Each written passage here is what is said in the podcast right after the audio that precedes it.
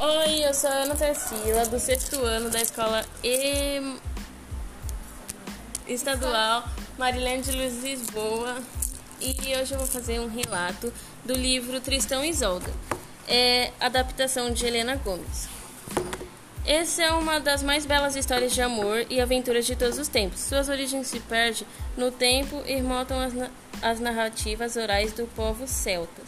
A história desse amor intenso e proibido entrou definitivamente para a literatura quando, no século XII, foi escrita em forma de poesias. E eu espero que vocês gostem desse livro e leia ele bastante.